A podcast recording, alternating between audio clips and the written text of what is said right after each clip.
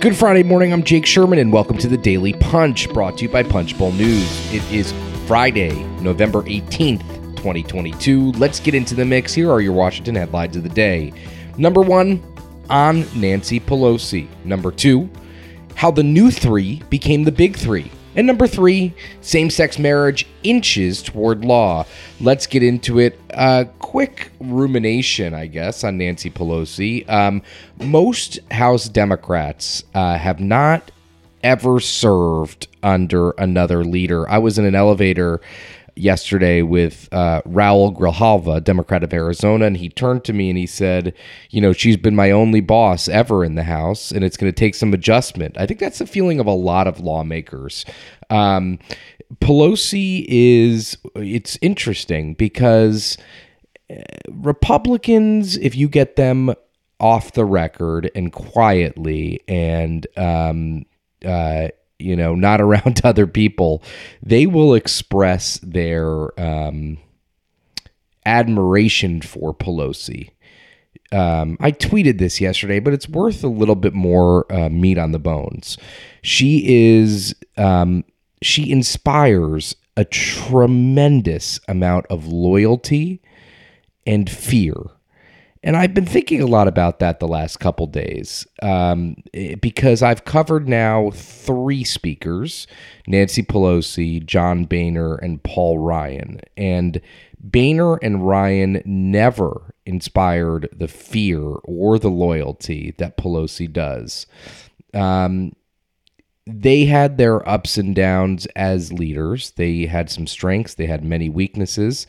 But um, nothing holds a candle to Pelosi in the sense that she is the most um, effective speaker or congressional leader, at least House leader that I've covered, probably congressional leader that I've covered. Um, I first started covering her um, in 2009. Uh, that was my first year covering Congress, and um, I came in in the middle of the kind of the healthcare debate uh, and watch firsthand the twists and turns that that took and eventually getting it done. Um, the thing that is most striking to me about Pelosi is that people are genuinely afraid or seem to be afraid of crossing her. Um, I don't know why that is. um, but you know, Democrats really do, even if they are in a bad spot with her over an issue, either political or policy, they just worship the ground she walks on. Um, and I don't think we'll, I'm not sure that we'll ever see that again. Um, now, it'll be interesting for us to see what she does next. Um, she's staying into next Congress. There's a lot of people that doubt she'll stay the entire term. Um, uh, count me among those. Uh, going back to the rank and file for the first time since you know uh, for the first time in 20 years is not going to be fun or easy uh, especially in a republican led house of representatives but um, we shall see anyhow uh, uh, historic era for the House of Representatives, a historic era for reporters to witness. This is not only members of Congress who have not served under another um, House leader, House Democratic leader, but it's also reporters who have never covered, including me, another House Democratic leader. So uh, we're excited to uh, continue to to watch this story and continue to watch it unfold. Um, because the next generation is here in the House of Representatives for the first time in two decades, and it is a um, it will also be a, a very historic time. That leads us to the number two story of the day how the new three became the big three. Uh, what's kind of shocking to us is that, especially compared to Republicans, is that considered just yesterday what happened.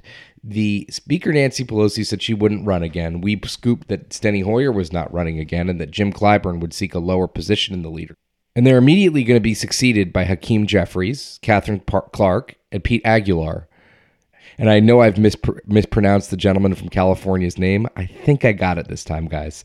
Um, behind the scenes, though, it was not uh, as smooth as um, as uh, as it looked from the outside. I would say that. And we have a lot of detail in this morning's Punchbowl News AM. So I would really suggest going to Punchbowl News uh, and subscribing. If you only are a podcast listener, you shouldn't be. You should also be a newsletter reader.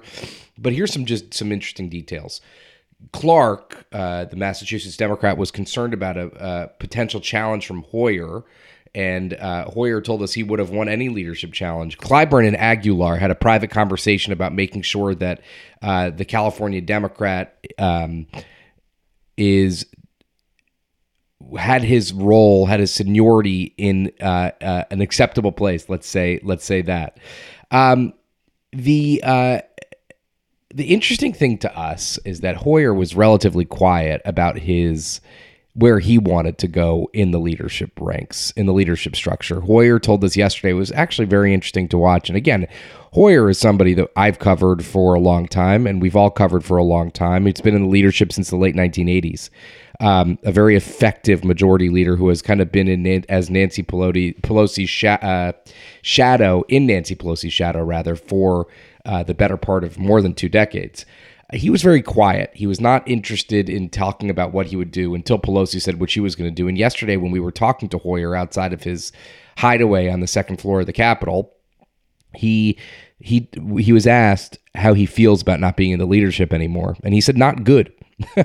um, he was not happy about um, about dropping out of the leadership. He has um, a lot of seniority on the House Appropriations Committee, where he says he's going to go back to work. Uh, and I, listen, Hoyer is a good man and a great leader and uh, an effective leader and somebody who truly, truly cares and loves for this institution.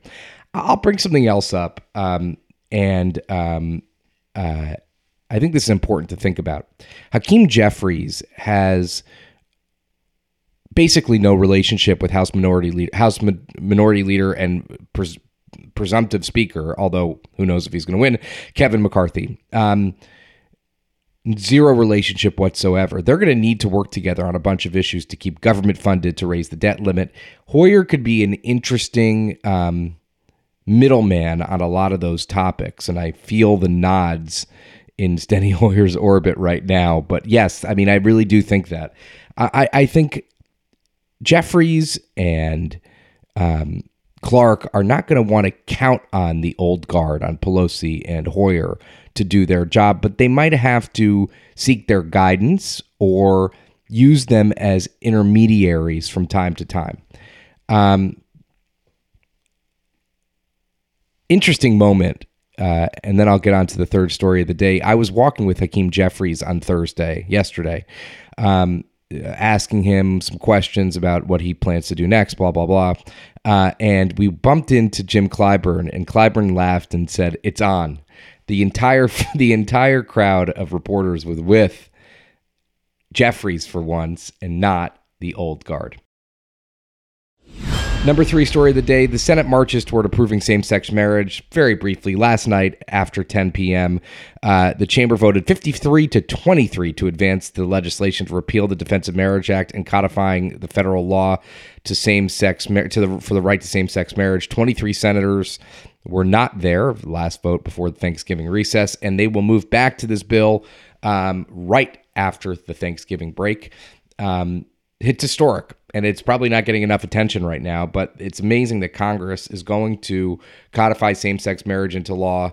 Um, it is um, uh, going under the radar, absolutely going under the radar. Um, the House needs to go back. The House needs to pass it once again, but we don't anticipate that's going to be a problem. And with that, leave us a rating and review. You can subscribe to Punchbowl News at punchbowl.news. Have a wonderful day and stay safe.